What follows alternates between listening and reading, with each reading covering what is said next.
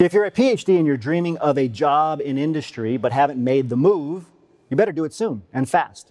The job market is shifting and whispers about a recession are becoming louder. Getting hired is hard work. During a recession, it's even harder. So today I want to show you how to recession proof your job search, starting with your resume.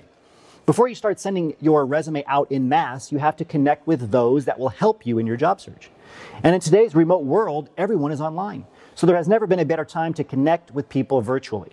Networking and connecting is the best way to get an informational interview with someone, which, in turn, is the best way to get a job referral. A referral will not only get your resume into the hands of the hiring manager, but it can also expedite the hiring process overall. This provides value on both sides, making it a win win for you and the employer. That being said, the first thing the person referring you is going to ask for is your resume. And a bad resume is the number one reason PhDs don't get hired in industry. During a recession, it's important to keep everything on your resume very relevant to the employer and the company. No one is going to waste time sifting through your academic job titles and niche skills to try to determine if you can do the job well. Instead, you need to demonstrate key transferable skills, skills such as communication, versatility, and flexibility, risk mitigation, risk management. And then again, during a recession, companies want to know that you're not a risky hire overall yourself. So they look for the keywords that precisely match the job description. In terms of transferable skills, there are three types. The first is self oriented, okay, like work ethic, autonomy, initiative. The second is people oriented, think project management, cross functional collaboration. And the third is systems oriented, think risk management and risk mitigation. The format of your resume is also important during a recession. Hiring managers spend mere seconds gla- glancing at a resume. You have to grab their attention and quick. The best way to do this is to use a format that highlights your skills instead of your academic job titles and a work history timeline.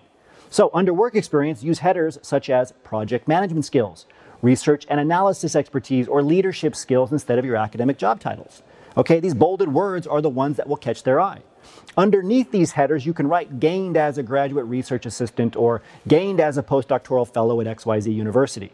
When the job market contracts, you need to pay particular attention to how you're tailoring your resume for every job, too.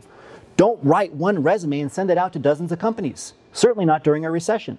Hiring managers know an untailored resume when they see one.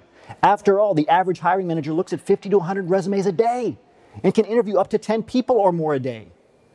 So during a recession, hiring managers have to be more careful with their hires and more protective of their time and resources. So don't give them a reason to throw your resume into the trash. Look, a recession is inevitable at this point, there's no turning back. So to get a job in industry, you need to get exposure to employers now, not three months from now, even if you're just starting graduate school. So create a plan and set it into motion. This takes us to the end of today's transition report.